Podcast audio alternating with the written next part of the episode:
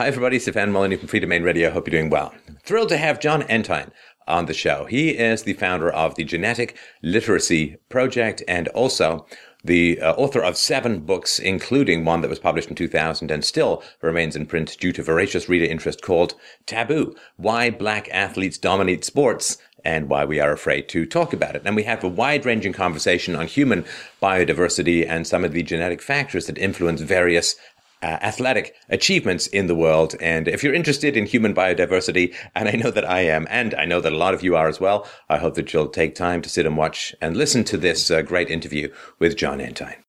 Well, thanks, of course, a lot for taking the time today, Jon. So, your first major book, Taboo Why Black Athletes Dominate Sports and Why We're Afraid to Talk About It, came out in 2000. So, here we are. 15 years later, the book could almost drive it was a person, and it still seems like it's really hard to talk about it.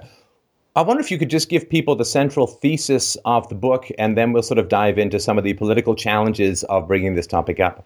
That's fascinating. Uh, from a genetic science point of view, it's actually a pretty uncontroversial book. And frankly, when this book first came out, um, the science uh, reviews were uniformly positive, and all the problematic reviews came from uh, uh, anthropology, cultural anthropology centers and others who worried about the dangers of talking about human differences. The fact is, we had the Human Genome Project in 2000. We've identified that our commonalities are far um, more important than the differences, but that doesn't mean we don't have distinct differences. And in fact, the whole reason for the Human Genome Project was to identify differences in diseases, disease proclivities that actually um, that actually show up from population to population. Ashkenazi Jews get um, Tay-Sachs disease. Uh, people of African descent get uh, sickle cell almost every population group that's intermarried has certain diseases. Well, I just applied the same scrim and looked at athletics and found out, whoa, wherever your evolutionary history traces to, that shaped your body type, that shapes your metabolism, and whoa, uh, uh, woe is me to people who don't understand human genetics, but it means that. Uh, different body types uh, succeed in different sports, and the and the and the and the dominance of, of, of blacks in certain sports, and frankly whites in others, um, is really a product of evolution. We shouldn't say that because we're all created equal in America, but the fact is that's the uh, genetic reality, and it's frankly not controversial from a science point of view, but don't bring it up in other circles. Well, it's a funny thing, and I, I've had some experts on the show, and I've made this case myself that there's always some group always has some problem with science. Like they, they, they're very pro science until it hits a core belief, and then suddenly they get all inquisitional and medieval on everyone. And of course, on the right, it tends to be among the more sort of heavily Christian influence. There's some problems with evolution. But on the left, it really is this sort of racial differences uh, because you really can't explain uh, or you really can't accept the, the tenets and preferences of evolution unless you're going to accept that there are localized adapt- adaptations to very, very different environments. And of course, the people who stayed in Africa, if the out of Africa hypothesis is correct, the people who stayed in Africa had to adapt to a particular environment. The people who went to Northern Europe, the people who went to Siberia, wildly different environments. And here we have like 100 to 150,000 years of localized adaptation to very different environments. And I was just reading a an article the other day that said bees are adapting to climate change, and that's you know a decade or two old. So the idea of hundreds of thousands of years of wildly different environments not producing any changes whatsoever, uh, except you know very superficial outside sort of hair and skin, it just seems to me incomprehensible. If you're going to reject that thesis, you kind of have to become a world is 6,000 years old fundamentalist because that seems to be foundational to the whole concept of evolution. It does. You can understand it, though. I mean, I, I think uh, very few people would, would, would deny what you just said. You laid it out in a, in a very um, sensible, comprehensive way. Here's the problem um, we are willing to, everyone is willing to agree that body shape uh, uh, is affected by local uh, evolutionary factors. We know that a, uh, Inuit Indian um, is going to be short and stubby, and if they relocate to uh, the Bahamas, they're suddenly not going to get long and lean just because they're suddenly in warm weather. Evolution puts a uh, you know a strong mark on you. So we kind of understand that. The problem is the elephant in the room, which is that if evolution shapes body type, then does it shape brain behavior? And with because of the huge debate over things like IQ, disparity in income between Africa and um, Europe, uh, differences in um, performance in, in uh, university level tests, uh, whether you're from China or Asia or from um, a European culture or an African culture, all those things are kind of simmering in the background. So I think that the the ones who defend the "we are all the same," we're an environmental blank slate, um, really feel like they're doing a good thing. They're they're making a cultural statement that we don't want to prejudice ourselves against any group for something that uh, that is a product of nature. So you can understand why they would be um, reacting that way to the potential misuse of this kind of data but it is anti-science fundamentally. You have to put everything on the table if, if you're uh, if, if, you're willing to debate um, the implications of what uh, evolution and science tells us. Well, I mean that that is a very sensitive way of putting it, and I, I of course, w- was raised with all of this uh, um, egalitarianism across all different groups and so on.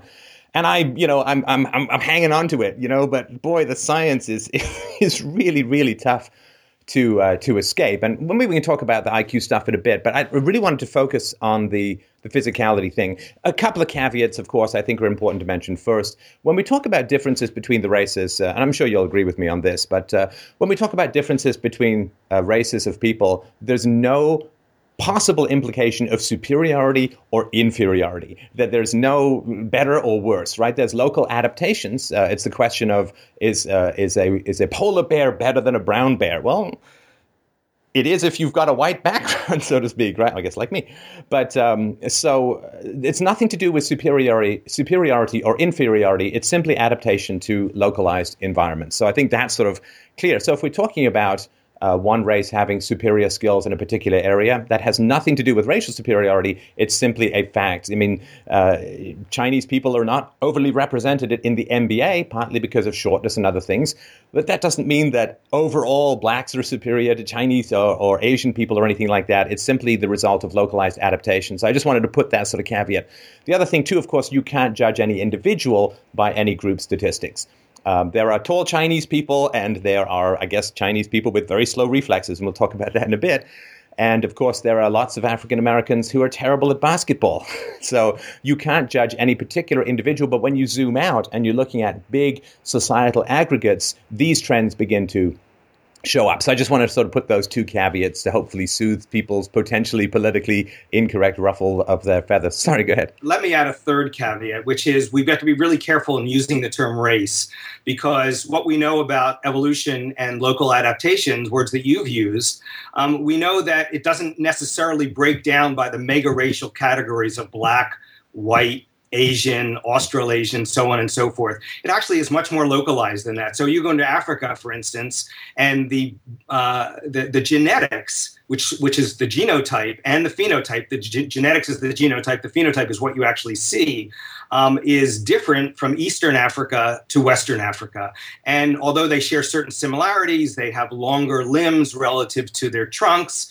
Um, uh, they have um, denser skeletons. Those are things that are common across Africa, but there are huge differences in things like metabolic rates, um, muscle muscle composition because of local adaptations. So when scientists look at that th- th- this issue, they never use the term race. They use the term population, and the term population breaks down into dozens or even hundreds of localized populations in the world. So I think again one of the trouble spots in this is that we aggregate this to the term race and say, oh, blacks are this, and you know, frankly, people can hit up on my title for saying that as well. But um, I made sure not to say that blacks are superior, um, and I think you've underscored that. And in the, the, book, it goes a long way in making the point that these are um, a, a, local things. You can even have small regions like the hill country in Kenya um, that, because of very peculiar evolutionary characteristics, have turned out an extraordinarily high number of, of middle and long distance runners purely because of local adaptations there. So, with those three caveats, I think let's uh, let's jump into this. Yeah, and just to underscore that, I mean, most white people are not drunken, belligerent, excellent writers. But then, of course, there is the entire population of Ireland. So um, I, I, can say that because I was born in Ireland. So it's important to remember that. Okay, so let's let's get to the basic thesis. Um, I, I, think anybody who watches sports at some point is going to notice not a lot of brothers on the swim team and not a lot of Asians on the soccer team and so on, that there do seem to be areas where particular racial groups tend to cluster. And again, lots of exceptions and so on. So I wonder if you could just talk about where you see the clustering, and then we'll jump into some of the uh, genetic potential reasons behind that. Yeah, let's look at swimming as an example, because there's an example where blacks don't dominate at all. Um, and of course, there's a cultural factor in all of these things. You don't see a lot of blacks in uh, in the National Hockey League in the United States, or frankly in any hockey league, because blacks uh, uh, are underrepresented in cold climates, and so you're not going to see the numbers there because there's just not the uh, numbers to draw from to try out for the teams. Um, and I don't think there's any reason why blacks would not be highly represented in a sport like hockey, for instance. There's nothing about their muscle composition, metabolism, something like that, that would suggest they wouldn't do just as well in that as they do, let's say, in football. But swimming is a different um, uh, ball of wax in lots of ways. We know there's certain things that really benefit you in swimming. One is if you're more buoyant, and we know that blacks have less natural body fat. Again, this is an average, not any individuals. There's plenty of plump Africans, uh, but uh, overall, the African natural African body type has less body fat, and that's an adaptation to being in a very warm uh, climate. We also know that the blacks have a higher skeletal um, mass, which means it's heavier, which means blacks are sinkers. And you could talk to any swim coach, and frankly, you could talk to many blacks, and, and that's a common phrase used to describe people of African ancestry that they're sinkers, and it's really because a significantly higher percentage of uh, of, of their skeletons are heavier um, that immediately takes at the at the elite level where you know a fraction of a second is the difference between being mediocre and being a, a gold medal winner. Um, those kinds of characteristics are really killers. They they really essentially call out a huge number of people who can conceivably compete. Then there's the other major thing which is that most africans competing in uh, swimming um, are of West African ancestry. And West Africans uh, tend to um, uh, really excel in fast burst activities, uh, sprinting, for instance. People of West African ancestry are among the most uh, among the worst long distance runners in the world. There are no um, people of West African ancestry, none, who are internationally uh, level uh, long distance runners, but they dominate um, in, in the 100 meters, the top 500 100 meter times are all held by a person of West African ancestry. That's the top 500. Um, that's a great benefit for really short distances, but almost all swimming events are not um, aerobic uh, sports, they're anaerobic sports, they're, they're sprints.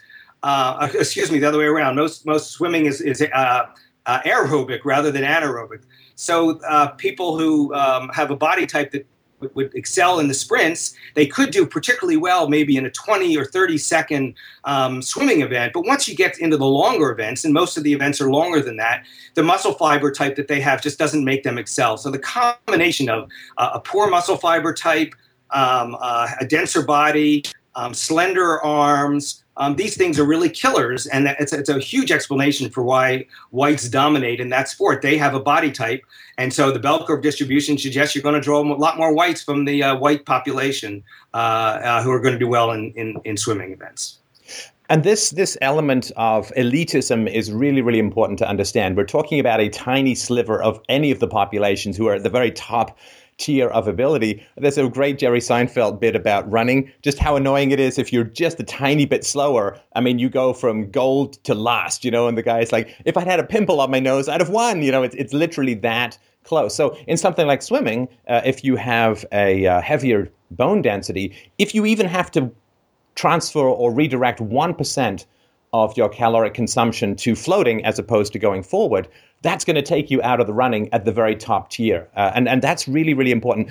You don't need a huge advantage. You don't have to be twice as good. You have to be like half a percentage point or a quarter of a percentage point better in order to win. So we're not talking about massive changes. They're really tiny adaptations that uh, are huge. Like I think there's something in your book where you talk about the Kenyan runners have, you know, seven or eight percent better conversion of oxygen to um, to pumping and, and muscle uh, exercise that's huge. That that's a, a, relatively small difference, but at the elite levels, the tiny differences are the difference between gold and an also ran. Yeah, and that and that also um, is, it's underscored in in, in running, uh, where you see all the time. Uh, you'll see every, every hundred meter race. Um, nine out of ten, at least, usually ten out of ten, will all be persons of West African ancestry. East Africans and North Africans um, their body type is totally antithetical to, um, to, to short distance running. And very interesting, they also have a lousy body type for um, uh, for soccer, for international football. It was very f- interesting to me when I went to Kenya.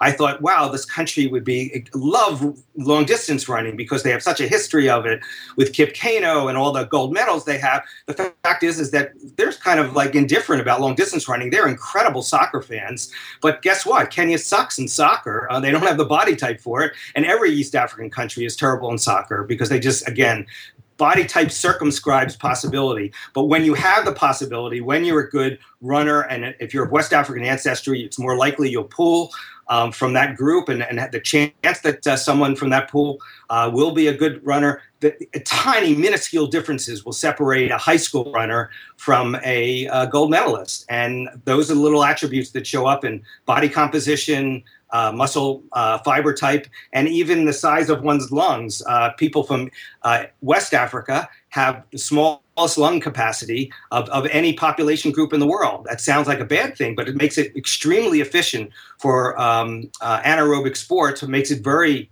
inefficient for aerobic sports. And uh, East Africans flipped on the exact opposite side.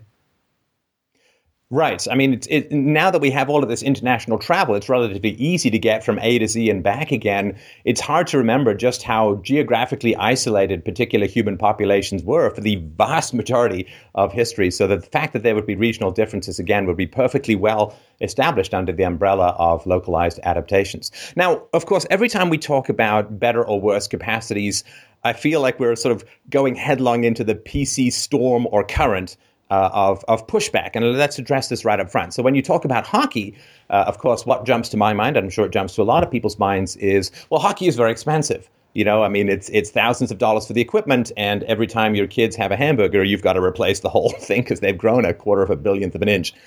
And so, given, of course, that blacks in uh, America have uh, significantly lower socioeconomic status than whites and Asians, could we not say, well, of course, you know, I'm underrepresented in hockey because they don't have the resources or means to to participate to the same degree? Yeah, and, and frankly, that's a legitimate um, point. It even plays up in, the, in, in, in, swimming, actually, because swimming tends to be an, um, a, a, sport pursued by uh, more affluent people. Um, but, but it goes away completely in the running area. Running is about as democratic as you can get. Um, um, we you can win marathons and not even have shoes, as we learned in the Ethiopian win in the 1960 Olympics. Uh, we there it is li- literally the the flattest, um, most even playing field in the world, where people from every country uh, compete, and over time the cream of the natural talent um, emerges. And I think that really is pretty definitive in, in making it clear that um, that you, you can literally map it out by different populations, which populations will have a bell curve distribution to do well at different distances. And um, this has all been confirmed with measurements. Olympic level scientists have uh, looked at this kind of thing. They put out charts about this. I, I cannot tell you how, in the science world, um, in the in, in in the physical anthropology world, in the genetics world, this is the most uncontroversial thesis. It's only controversial because of the history of racial discrimination and the associations that go on with establishing hierarchies based on skin color or other um, uh, other attributes that have really been misused uh, historically. So the other pushback uh, that I've seen some data to support is not that there's genetics, but it's environmental. Insofar as you know, the sort of Kenyan athletes are often uh, growing up in high altitudes, and therefore, when they get to the oxygen-rich sea level comp- competition arena, they do much better because there's been some, I think, success in replicating uh, skiers in in northern European countries training at high altitudes, getting some adaptations that uh, you could say are epigenetic or just the way that your body adapts to those kinds of training environments. So, I mean, and, and I just want to point out before we answer this, everyone who's listening to this, you're going to have all of these objections popping up in your head. That's perfectly great, perfectly valid.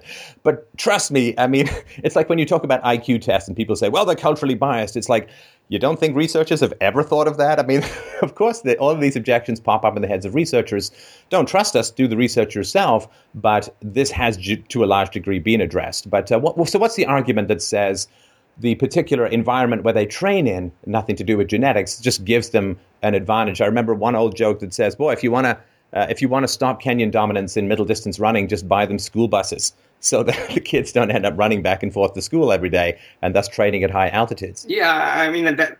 Here, here's here's an example where you have a you ha- you have a truth that is really a uh, a, a, truism in a way. It's really provides you with no information about the overall answer here, because there's no question that if you train harder, you're going to be a better athlete. And if you're uh, uh, used to training at uh, lower distances and you train at high distances, it probably builds up your um, uh, the strength of your lungs. So sure, you'll improve, but at some point you're going to hit your genetic barriers. You can't go past your genetic barriers. A female is not going to be able to run as fast as a elite level male because she doesn't have the um, uh, uh, the muscle um, compo- the muscle you know mass that a male has, and frankly, she has too much natural body fat because of the um, secondary sex characteristics that go along with being a female. So you you you hit your genetic um, uh, you, you hit you, you know you're circumscribed by your genetic uh, capabilities. And so, yes, you're right, but no, that doesn't explain the differences. Uh, Kenya, for example, everyone talks about, oh, the Kenyans run to school. Well, I interviewed in my book, and, and you know this, uh, plenty of Kenyans who, who live right next to the school and, and, and never run to school. Some would say, well, the Kenyans, they naturally train 80 to 100 miles a week. And I talked to Kenyans who train five and 10 miles a week. They were just born with natural ability. And I know that's a, that's a horrible thing to say because natural ability has been used as a, as a, as a uh, metaphor in the United States for saying that someone's kind of lazy and didn't really earn through hard work um, you know their achievements but it's not used that way in kenya. It's pretty much accepted and in other places as well. People do have natural abilities and hard training is not going to turn uh, pete rose from a singles hitter into a home run hitter. You are circumscribed uh, by your genetic capabilities and we know um, that you can do bell curve distributions on um, people of east african ancestry west african eurasian whites um, uh, Asian populations, and you can graph them against certain sports, and it overlays almost exactly. Um, you want to say this is a product of of, uh, of the environment, you can make that claim, but the evidence just doesn't suggest that. Well, and of course, uh, if you were going to say that people's abilities are dependent on their environment, that goes right back to the evolutionary thesis that says there's local adaptations to specific environmental cues, uh, and it's not just going to happen uh, um, uh, in one generation. So I think that it doesn't really add much, but I just really wanted to address it.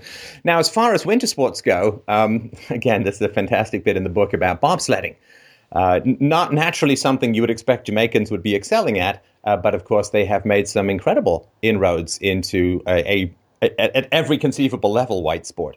Yeah, and, and the reason is because the, the, the, attributes that make you a good bobsledder happen to be the same attributes that make you a good sprinter because the bobsled is almost entirely won on the, um, the, the push and the push is really a sprinting activity. So essentially, what it is is sprinting and then jumping on a sled. So if you can bring your sled guiding skills to the level of other competitors, um, you have a natural advantage as a high level sprinter in pushing that sled. So so even though the the number of, of, of Jamaicans or frankly other uh, uh, people of West African descent who competed in that sport are minuscule, um, if they're at the top of the sprinting game, um, they immediately translate into being at the top of the bobsled game, and this is shown time and time again. It doesn't happen the other way. I mean, one of the very interesting points that we talk about in, in, in the book is what happened to the um, uh, to the East Germans during the time when East Germany was competing extremely well competitively at the Olympic level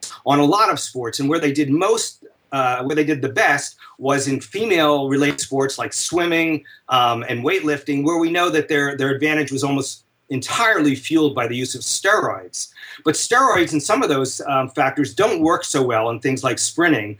Um, it, it's, it's, a, it's a minor advantage, and it doesn't help on female athletes nearly so much as it helps in male athletes. I mean, excuse me, it, it, it, helps on female athletes a lot more than it helps on male athletes because because there's a lot more to be gained uh, for a female athlete in taking steroids. So you got the situation where female athletes improve dramatically by the use of steroids, but even East German male athletes pumping steroids into them could not compete in the sprints um, against people of West African ancestry, um, indicating that even with a steroid boost, um, they couldn't overcome the, the inherent advantages that someone of East African ancestry has.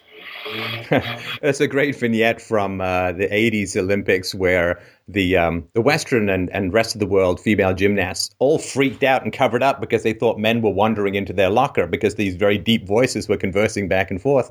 And of course, in troop, a rather thinly bearded Eastern European gymnastics team that's all female, but of course has been to some degree modified by hormones to compete. So let's talk about some of the uh, anatomical differences that, that have shown up and, and show up regularly in, um, you know, the cultural anthropologists are very much like uh, radical egalitarians. Any difference is purely superficial, has no particular basis below skin and hair.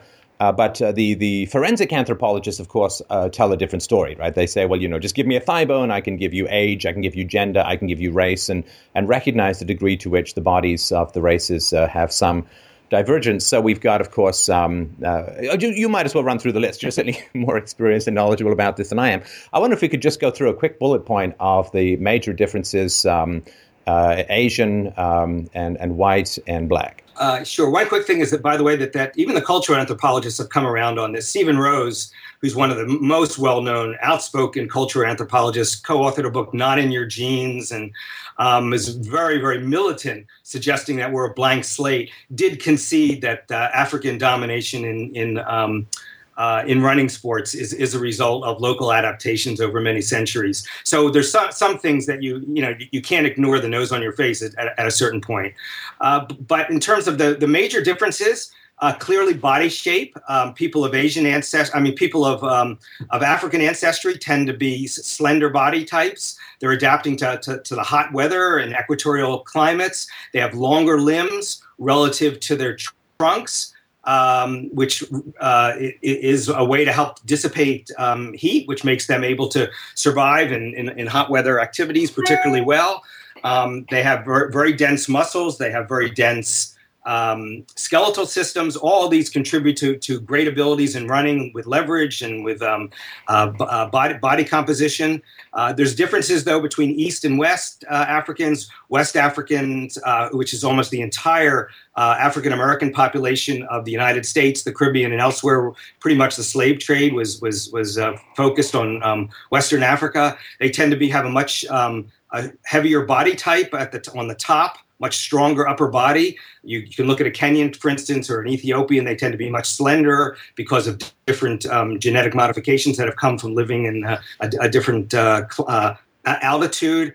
Uh, and they also tend to have, as I said, very dense um, um, uh, skeleton. So what you see in the West Africans from East Africans, West Africans tend to be very good in quick burst activities. They have a higher percentage of fast twitch muscles, uh, West East Africans have a higher percentage of slow twitch muscles, which are better for um, aerobic activities. Um, and they and they both of them tend to be on on, on literally the opposite sides of, of, of the bell curve distribution on that. And whites tend to fall into the middle. White bodies are a little bit stubbier, um, uh, shorter arms. Uh, no wonder that uh, every weight event, every um, field event in the Olympics are all dominated by uh, people of Eurasian ancestry. Uh, the kind- oh, that's the uh, the weightlifting and in particular shot put, right? The sort of moving heavy stuff with your upper torso. Exactly. Right. I mean, it, it, fits their body type, and people are surprised. There's something in the United States called the um, the NFL Combine, where where all the players uh, who are graduating from college are reviewed by all the NFL teams, and they go through all these drills.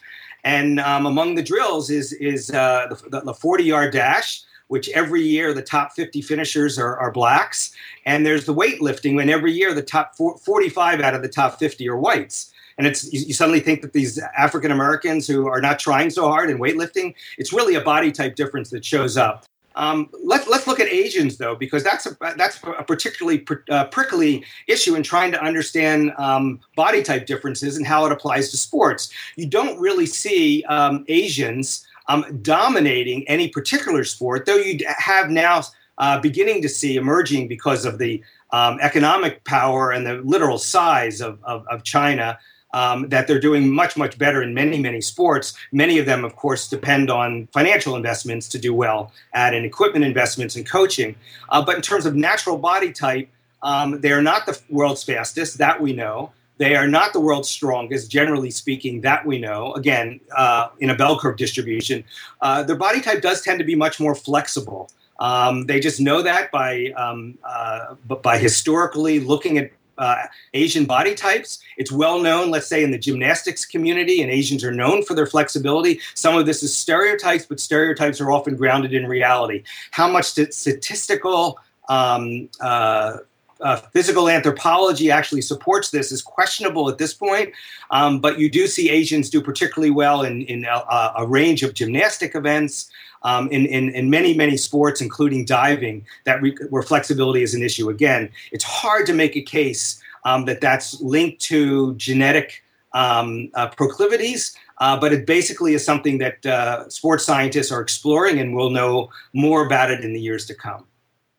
Well, uh, yeah, because I had a guest on recently who who basically made the case that nobody could say that uh, there's any particular genetic reason why, say, Asians would be very good at, at table tennis or, or ping pong. And I actually sort of reminded of uh, I, I, went to um, Beijing in, in 2000 to, to, to do business and. Um, uh, the uh, after a day of of, of business, uh, we went out and they said, "Hey, let's go play ping pong." And I'm not a bad ping pong player. You know, I did a lot of sports when I was younger, but I, I literally felt like I had slow motion sickness. Uh, and uh, of course, looking at this again, sort of brushes up against the IQ stuff, which we can t- touch on later. But uh, one of the ways in which um, people feel that the IQ test has some validity is it tends the bell curve of IQs among Asians uh, versus other groups or other ethnicities tends to follow reaction times, and that Asians tend to have, as you say, great flexibility and very fast reaction times. And given that it's one of the twitchiest games around, uh, I could see why there might be some argument as to. Uh, and that's re- and these things are way below culture. These are like a buzzer comes off and you push a button. That's not culturally sensitive, and it tends to show up very early in life at 18 months or as soon as they can test this kind of stuff. So I could see that there could be an argument to say, well, those kinds of fast reflexes would uh, and and smaller body sizes would make Asians better at a game like that and not as good at a game like uh, football. Yeah, I think the, the one scientific um, uh, fact that we do have is that Asians do have a quicker reaction time than any other population group. Um, so again, uh, we're getting into the area of speculation, uh, but it's informed speculation, and, and um, it, it, does again make sense. But there's also the cultural fact that uh, Asians play more ping pong than Americans do, so you're going to have a larger pool to draw from. Fast, but again, that's but to me that this is what's so uh, both excitingly and frustratingly circular is that people say, well, of course Asians are good at ping pong; they play ping pong a lot. It's like Yes, but if maybe they play ping pong a lot because they're really good at it. You know, like I mean, it's one of these circular things where exactly. uh, it's sort of a Mobius strip. How do you break it down? genetics has some some say in that, uh, but the purely cultural explanations, to me, they're all tautologies. I think that's the point that you're making. We know absolutely that genetics plays a key role in how you perform in various sports, and we also know that that physical and physiological characteristics are not distributed equally across populations that they tend to congregate. Certain certain qualities certain capabilities congregate in certain populations more than others. So those are in, incontrovertible facts. Just to then suggest that that would not impact what sports particular population groups would do better at really verges on the uh, absurd. So let's talk about some of the criticisms that are not genetic, but I guess cultural or, or racially sensitive uh, criticisms. I actually did manage to dig up the piece uh, with Tom Brokaw uh, from from way back in the day that I think was the original uh, impetus for for the book Taboo. Yeah. And in it, there was a, a, a black running coach from uh, out in California, I think it was, who basically made this argument. And let's let's chew it around a little bit because I think it's worth it's worth talking about. So he's he, somebody says, "Well, what do you think when you hear the term natural athlete?" And he said, basically, "Well, uh, what I hear is that people are talking about blacks, and they're saying, well, the only reason a black man could succeed in sports is because he's naturally gifted, and therefore he doesn't have to work that hard. It plays into the um, the blacks are lazy sort of stereotype, and uh, that was his particular." A pushback on that. Now, of course, that doesn't have any relevance to the the genetic discussion, but uh, I, I, wanted to get your thoughts on it because I had a pretty strong reaction to that, which I'll share in a sec. But but you've obviously heard that argument, you're involved in, in the creation of that segment. And um, uh, what's your pushback on that? Or your thoughts? Interesting. I, I, like to put this in historical perspective, which is if you go back to the um, early uh, 20th century, uh, when blacks were pretty much excluded from all sports um, there was a general belief that the reason blacks are should be excluded from sports is because they're more enfeebled than whites. There was the tradition of the scholar athlete uh, the really a British tradition that that uh, the the athletes um, who, who had the most chance to succeeding are the ones who were best educated, um, clearly because of opportunity, but because they because there was a general belief that uh, that sports ability and intelligence were were highly correlated. Today we have the belief that uh, there's almost an inverse relationship between succeeding in sports and being smart, like uh, jocks are dumber, for instance. And I think what happened in the in the early 20th century, the first blacks who came into the sport were all um, Ivy League, you know, players. Jesse Owens uh, from places like you know Ohio State or people from Princeton. Uh, these were all scholar athletes who were involved in one sport or another. Um, and it was only over time when the uh, immigration flow into the United States changed the picture of American sports. And instead of being a, um, a, a, haven for the uh, British upper class and elite Protestants, it became a place where blacks and Catholics and immigrant Jews competed. And it really changed the nature of sports and changed the way we view it. So over time, uh, again, that association of being an athlete and being not so uh, not, not so bright upstairs became associated with that. And then we went through the whole racism period in the in the, in the 50s into the 60s. And uh, you know, I'm of that generation. I remember announcers in the 60s would regularly talk about black uh, uh, football players as being why he runs like a gazelle. In fact, uh, Howard Cosell, a famous sports announcer at that time, really a brilliant man and quite open-minded in so many ways, said those things. And I think he said it innocently, but but there was no question that that those kinds of phraseologies referring to blacks as animals in one form or another, while whites were always described as heady and um, you know and smart and look how clever they are. And those were stereotypes that persisted for a long time. So when we did that um, uh, that documentary in 1989 for nbc i think that legacy of portraying athletes in general and blacks in particular uh, black athletes in particular as, as being um, you know dumb, dim bulbs really was, was part of it. There, were no black quarterbacks, for instance, in the NFL. Maybe there was one at that time, uh, and clearly college football there, there, were a handful at most. Now I think those stereotypes have disappeared. We have black coaches in football, uh, international football, soccer. We have um, uh, general managers. We have uh, you know most of the quarterbacks are African American. I think many of those stereotypes um, have disappeared, and the, the idea that just because you're a good athlete, you have to be um, uh, you know, you have to be stupid, has really um, p- passed into folklore as a racist myth. So I think that would be seen a lot differently now than it might have been seen um, 25, 26 years ago. Right, right. Um, my sort of response to it was uh, if we're going to completely ignore any kind of genetic differences or any kind of um, aggregate differences between populations. And, and again, this is, you know, we, we always sort of gravitate towards black white because that's the area of greatest contention. But again, ethnicities are all over the world and there's lots of variety. And I, I kind of like the variety myself. That to me is the, the sort of, it's, it's, you know, you don't want to go, quote, into a zoo and see one animal, right? You want to see lots of different types of animals. And the fact that we are, as a human species, lots of different types of, uh, of people, that to me is, is a great thing.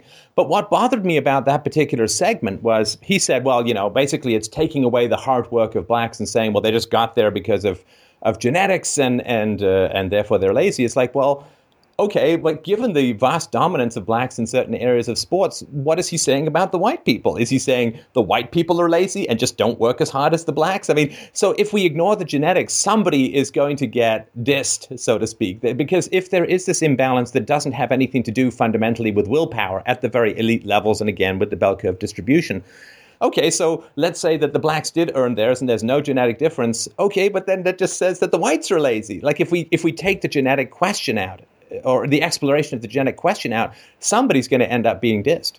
Yeah, I think you're absolutely right. What was, what's been interesting is the reaction to the book on that particular point by Africans. I mean, I talked to um, Arthur Ashe before he died, uh, and about this very, very issue. And, and, Arthur just looked at me in the eye and said, "You know, there's no question there's a difference in my mind, and there's no question that blacks uh, have a, have an advantage." He says, "I've seen it."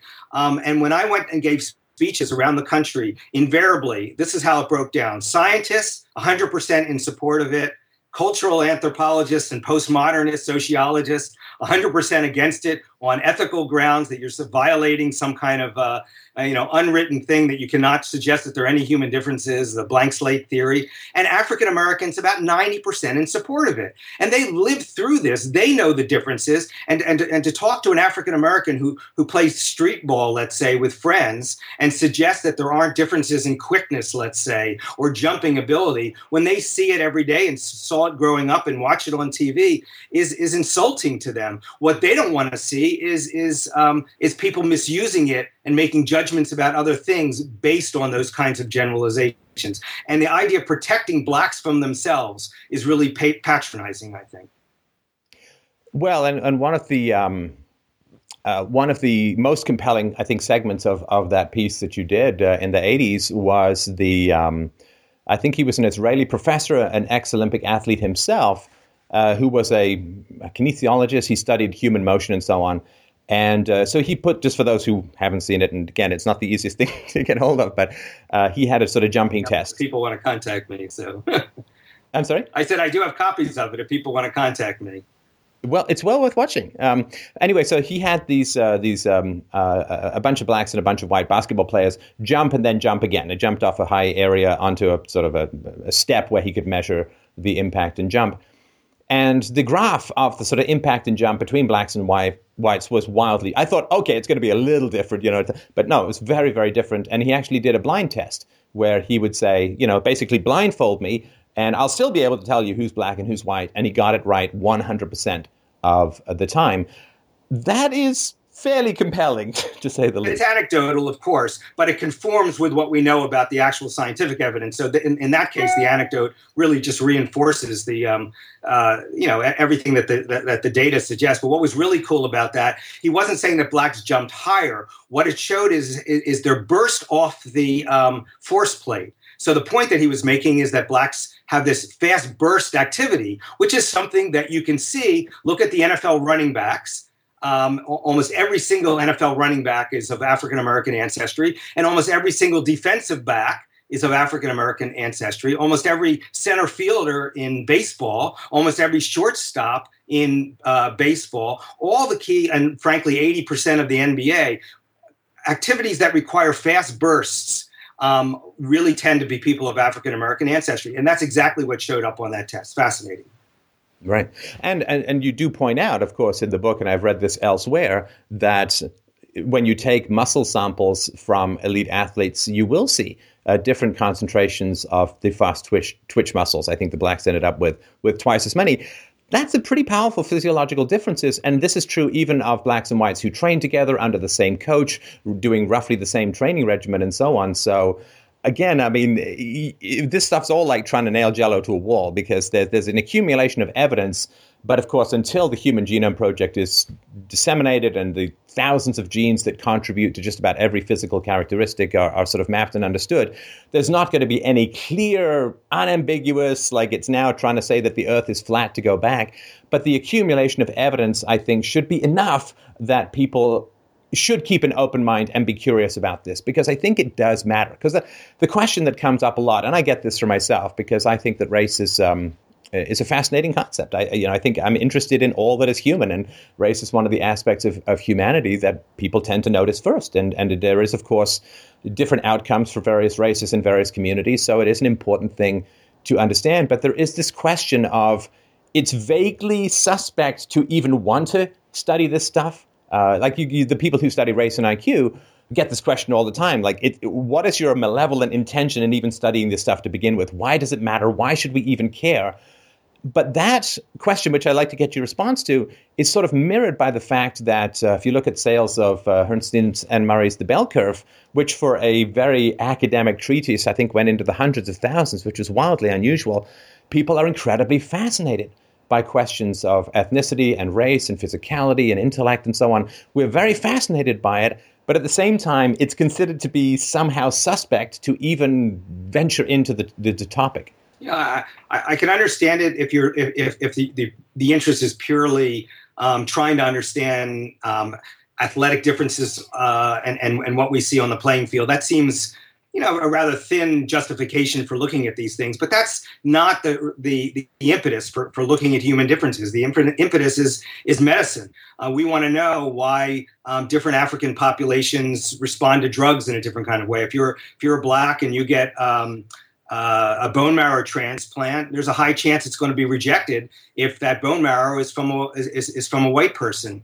If um, you're creating um, uh, drugs, you need to know what a person's genetic ethnicity is because they're tailored. Uh, personal genomics is tailored based on a person's genetic differences. So the original studies are all based on understanding medicine um, and and understanding physiology. And frankly, the the intelligence differences didn't really. No one really started to look at that. They want to understand how the brain works and how different evolutionary forces um, affect different parts of the brain and um, different brain capabilities. It's ultimately for targeting things like how do you increase IQ in anybody? Um, they're studying these kinds of things. How do you um, address dementia?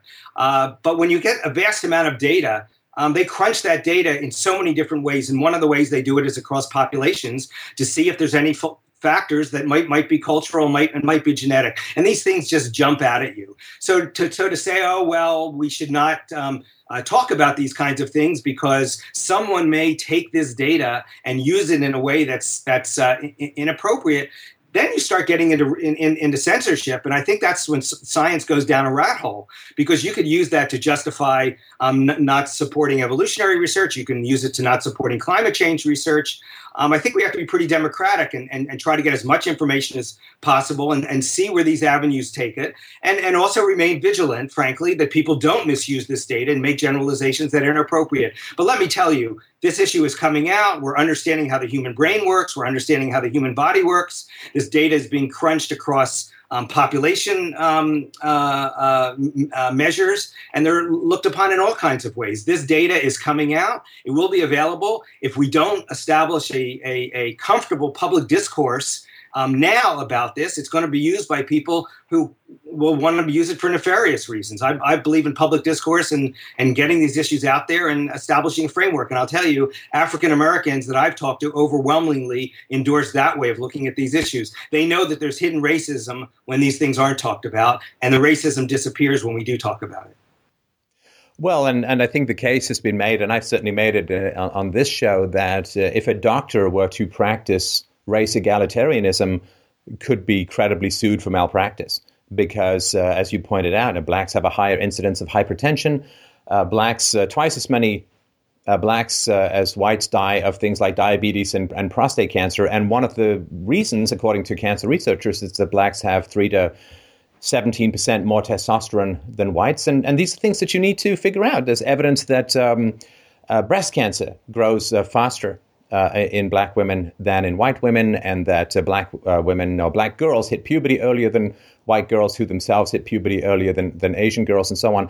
These are important things for public health. These are important things, not to put too fine a point in it. If we're going to be total race egalitarians, we are then not going to do early screening for more particular um, the Tay-Sachs disease, of course, uh, among among Jews, particularly Ashkenazi Jews. If we're going to be pure race egalitarians, we're literally going to condemn thousands of people to an early death because we're not going to take into account physiological differences that require more careful attention in some races than others. Yeah, absolutely. Yeah, so it's not really the, the debate is among scientists is when we find things that might be misinterpreted, do we dare go public with it? And frankly, there are a number of scientists. There's a um, uh, a, well-known scientist from the University of Chicago who had published some data about brain uh, differences from, from African populations to European white populations that suggested there were genetically based differences that could um, help explain certain kinds of uh, intellectual capabilities. And he was not looking at it for anything other than for medical reasons, but it emerged from his data um, he was accused of being a racist, and literally he stopped researching in a ver- in an area that could have yielded tremendous amount of important information that could be medically valuable, purely because um, his career was uh, was was was on a thin edge for a while, and that's a shame. Um, we have to ha- have confidence enough uh, that um, we should pursue research to see where it takes us. Well, you know, the, the pursuit of facts, uh, we should take into account emotional discomfort in the pursuit of facts, but there's very few people who say that we should have stayed with the Earth centered model of the solar system because the sun centered model of the solar system was offensive to the popes of the time. Exactly. I mean, that, that would be a ridiculous thing uh, to do. And we should, of course, pursue the data where the data leads because it could end up uh, reducing social tensions, providing particular cures for uh, diseases that are more prevalent in various ethnic groups, and so on. Now, let's the, the IQ thing shows up in your book, and I know the book is not about IQ, but there is this, you know, there are these video games that you can play uh, where if you increase one attribute, you know, I want more strength. Okay, well, you have to take away dexterity or wisdom or whatever, and you get a sort of zero sum to build your character. And if you add more to one, and there's this feeling, I think, among some people that uh, if you end up with uh, you know uh, heavier bones and, and and stronger muscles and longer muscles and, and a bigger body mass and so on, that you got to take away from something. And of course, the big fear is that the larger the body type or the larger the body size, then the smaller the intellectual capacity. Um, and that seems to be a, a fear that focus is focused mo- mostly on the black community. As you point out in the book, uh, you know, when Jack Nicklaus uh, a great putt, nobody thinks that it's cost some IQ points to do so. But there is, I think, this general concern that there is a, a, sort of hidden or subtle racism involved in praising blacks' physical abilities, because then, in a sense, you're subtracting, uh, maybe even unconsciously, from their intellectual capacities. I wonder if you could talk a little bit about that. Yeah, that's the teeter totter theory that one side is up, the other side is down. I, I just don't think it really holds. Uh, again, I re- one of the reasons that I wrote. Uh, most of the book was to address the issue of why we're afraid to talk about it. And to do that, I had to look at the historical uh, discussion about sports. And again, I refer us back to the um, uh, end of the uh, 1800s, the early 1900s, when um, pe- mostly people of British and Scottish ancestry, Northern Europeans, dominated in the American sports scene. And there, there was a general belief is, is that there was a high correlation between physical ability and mental ability. So I think it's it's a stereotype. Um, there is no real evidence to suggest that um, that uh, high intellectual ability doesn't correlate out with um, high success. You can look in the National Football League, uh, and football players are given something called the Wonder Wonderlic test, which is really a, a, an IQ test, and they do correlate that out with different positions. So the highest um, intellect positions tend to be uh, positions where you're doing a lot of play calling, and that's the quarterback and the center positions. And what, 50% of the NFL now is are African American quarterbacks, and they still don't get the opportunities that they probably deserve. So it clearly indicates that um, you can have a high intellect and and and and run a complex offense at the at, at the at the level of the NFL, where a playbook looks like the New York um, uh, White Pages.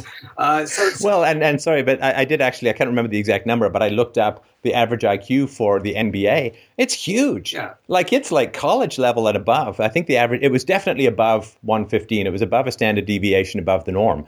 So of course the you know the blacks heavily dominate in the NBA. Uh, they're of course incredible physical specimens, as are all of the people in the NBA, and they're remarkably smart as well. So I, you know that doesn't seem to be teeter totter enabled. Yeah, and, and when anyone brings up the idea that somehow like blacks black quarterbacks are not as smart as white quarterbacks, I just say Ryan Leaf and the they, they don't know what else to say at that point. Well, and of course, uh, any coach would be an idiot, right? I mean, because coaches, um, and then there's a, some great segments about this in your book, but the coaches want to win, and they, you know, any coach who said, "Well, I'm not going to." hire any i'm not going to put any blacks out on the field because i'm racist would be a coach for approximately 12 seconds uh, because they, they want to win and they'll use whatever tools they can to win the most. And they're gravitating towards the African Americans because they really help contribute to the victories. Uh, you pointed out, I was going to read off the numbers, but I wanted people to have a look at the book. But uh, the guy who was doing the uh, uh, analysis of race in baseball, the degree to which uh, black success in, in baseball um, is pretty centered around uh, racial characteristics, that's pretty unarguable. And any coach that's going to reject that is going to reject victory and not be a coach for very long. Yeah, I think my favorite, uh, one of my favorite moments in the book was I was at a sociology conference, a black socio- a sociology of sports conference. And it ended up that the guy who wrote the introduction of my book was president of the um, uh, the American Society of Sports Sociologists, and he happened to be an African American from Wake Forest. And he wrote the introduction of my book because he believed in me and he believed it wasn't a racist book and it was actually empowering to, to blacks. Um, but as part of our friendship, I went to speak uh, and gave a number of presentations. And I remember one where um, I was being challenged by a, sociologist. And remember, sports sociologists fall into this postmodernist view that there are no differences. Um, and they kind of reject all this, all, all the hard science evidence that seems so obvious to physical anthropologists and geneticists. And this guy was countering me and saying, you know, there's, there's, there's selection going on on football teams, that the reason there's no blacks at certain positions and there's mostly whites in other positions is purely because of this history of prejudice and coaches come in and they automatically screen people into one position or another. And, and I see steam coming out of the uh, ears of a, of a black guy in the back of the room. And, and suddenly he raises his hand and I, I call on him and he stands up. He says, he, he just looked around like almost a disgust at this audience, which was 95% white. And he says, I'm a coach. I'm a black coach. And I could tell you, I don't once, I'm never going to pick a player who's black or white based on my understanding of what I think the historical prejudice is against them. All the position you know positions that, that I pick are based on their ability. And the fact is is that whites tend to dominate on the at the center position in, on my team, and blacks dominated the defensive back position on my team, and whites dominated guards, and blacks dominated tackles. This, this, uh, you may think that this is a prejudice, and you may think that I've been corrupted by years of being, you know, uh, at the bottom end of the racial scale. But I'll tell you, I'm a coach, and I'm going to be out on my derriere if I'm not picking the best players in every position. I can tell you that every black coach and every white coach in America feels exactly the same way, and there is no selection going on. I mean, we might have said that 30 or 40 years ago, um, but that ended with a Texas Western victory in the NCAA in the late 1960s. It just doesn't go on anymore. You can't keep your job that way. Yeah, I mean, uh, I've often sort of thought that, um, not that it would ever happen, but if the KKK wanted to do a documentary uh, and Morgan Freeman offered to narrate it for them, they'd be like, yes, because after March of the Penguins, he's like the best narrator for for any kind of documentary you could think of. Quality is quality, and it's always bothered me fundamentally because it seems so paternalistic to have this view that somehow black people will be offended by facts is such an insult to the integrity, intellectual capacity, and maturity of black people. They're facts. We can argue about the facts. We can argue about the interpretation. Actually, we can't really argue about the facts. We can argue about the interpretation. We can argue the degree to which, which there are cultural influences or sociological or socioeconomic status influences. But the facts are the facts. And the idea that we have to shield blacks from facts or, or it, it just seems so ridiculous. How paternalistic is that uh, that they can handle. I mean, they're they're big people. They're you know they're they're fine. They're mature. They can handle facts, and we can have an intelligent debate about this. And, uh, and it's also bothered me when people say, "Well, we need to have an honest discussion about race." But no facts can come into the discussion. And it's like, well, how is that an honest discussion then? I had 19 of the reviews of, of, uh, of Taboo that I could figure out came from African Americans. 18 were positive, one was negative. And as I said before, every time I gave a speech on this, invariably an African American would get up and shout down some, some liberal, uh, and I hate to say the word liberal, I'm very politically liberal and socially accepting and socially liberal, but someone who portrayed themselves as a liberal defender of, of, uh, of the blank slate theory, that there are no differences and that we are all being racist by engaging in discussion of this book called Taboo, which uh, was racist for even having been written, and we should therefore not read it, um, which was a, really the contention of a, of, a, of a, small but vocal minority um, who reviewed the book, that this should not have been, ever been written or allowed to have been written. Well, and and just wanted to to sort of close up by by pointing out as as you go into great lengths of the book, and it is instructive to to realize the degree to which there was horrible racism against black athletes in the past. You know, as you point out in the '60s, it was uh, NBA and uh, NFL were dominated by whites, and when, of course, blacks were allowed to enter in and compete, uh, they have been incredibly successful. But there was a lot of exclusion. You know, your story of the, the black boxer who married the white woman and how hostile people were to that, that there was, you know, to be sensitive, and, and the history, of course, of this is, is long, complex, and, and fraught with a huge amount of trauma. Uh, and ugliness, but there was huge systematic, uh, ugly, vicious racist barriers against equal competition between the races in sports. And um, that legacy, I think, has largely been dealt with. Um, you know, again, there's always improvements to make, but we should at least respect the progress that's been made in the last couple of generations. But uh, that has, of course, um, uh, left its shadow, left its scars upon the um, emotional and uh, sociological conversational landscape within America. But um, uh, so I, I, really sort of wanted to to point that out, and then just ask if you what your comments are on looking, I guess, decade and a half anniversary of the book coming out, uh, how you feel it's uh, it's held up, and um, uh, what's the value in reading something quote so old uh, for people, given so much time has passed in an area where you could argue the most advances have been made in human knowledge uh, in generations, which is around human genomes. Well, I, the book is still in print, which is rare. There aren't many books that have been out for 15 years that remain in print. And the reason it's still in print is because the uh, research has not advanced, um, uh, eclipsed it. Let's put it that way. There's been more research, and all of it's just reinforced um, the preliminary research that I think I reflected in the book. And it, the book is actually more a cultural um, study than it is a science study. It's looking at the history of how we've um, discussed the race uh, issue, uh, how science has um, used and misused the race concept, uh, and it's uses sports as a metaphor to understand human differences. So it's really a universal story that I think applies today. And frankly, sports is fun, and it provides an entree point, um, a shared entree point that uh, that that that blacks and Asians and whites um, um, readily understand uh, to discuss uh, uh, prickly issues. Human differences are, are, are, real. We're actually more aware of them now because of the universality of, of, of the media. Um, and we have to recognize how do we find a conversation about these things that doesn't ultimately demonize. So it's really an icebreaker. Um, and I think it's going to it's going to you know remain part of the public conversation. Uh, there, there's uh, it's, it's, one of those weird books that, um, that that doesn't need a sequel to it. It, it holds up and it's fascinating and it's um, I, I think tells a tale that many of us can continue to learn from. Well, I appreciate that. I appreciate the book. We'll of course put a link. Uh, to it below uh, in order to allow people to get the book and read through it themselves. Uh, it's a well written book. It's an easy read. Uh, you know, of course, liberals will need the paper bag of breathe into it every now and then. When they get too anxious, they'll need hug pillows and puppy videos or something like that. But uh, it's well worth perusing, and I appreciate the addition that you've made to a challenging conversation. Thanks, of course, so much for your time today. It was a great pleasure to chat. Thank you. Thrilled to be on the show. Take care.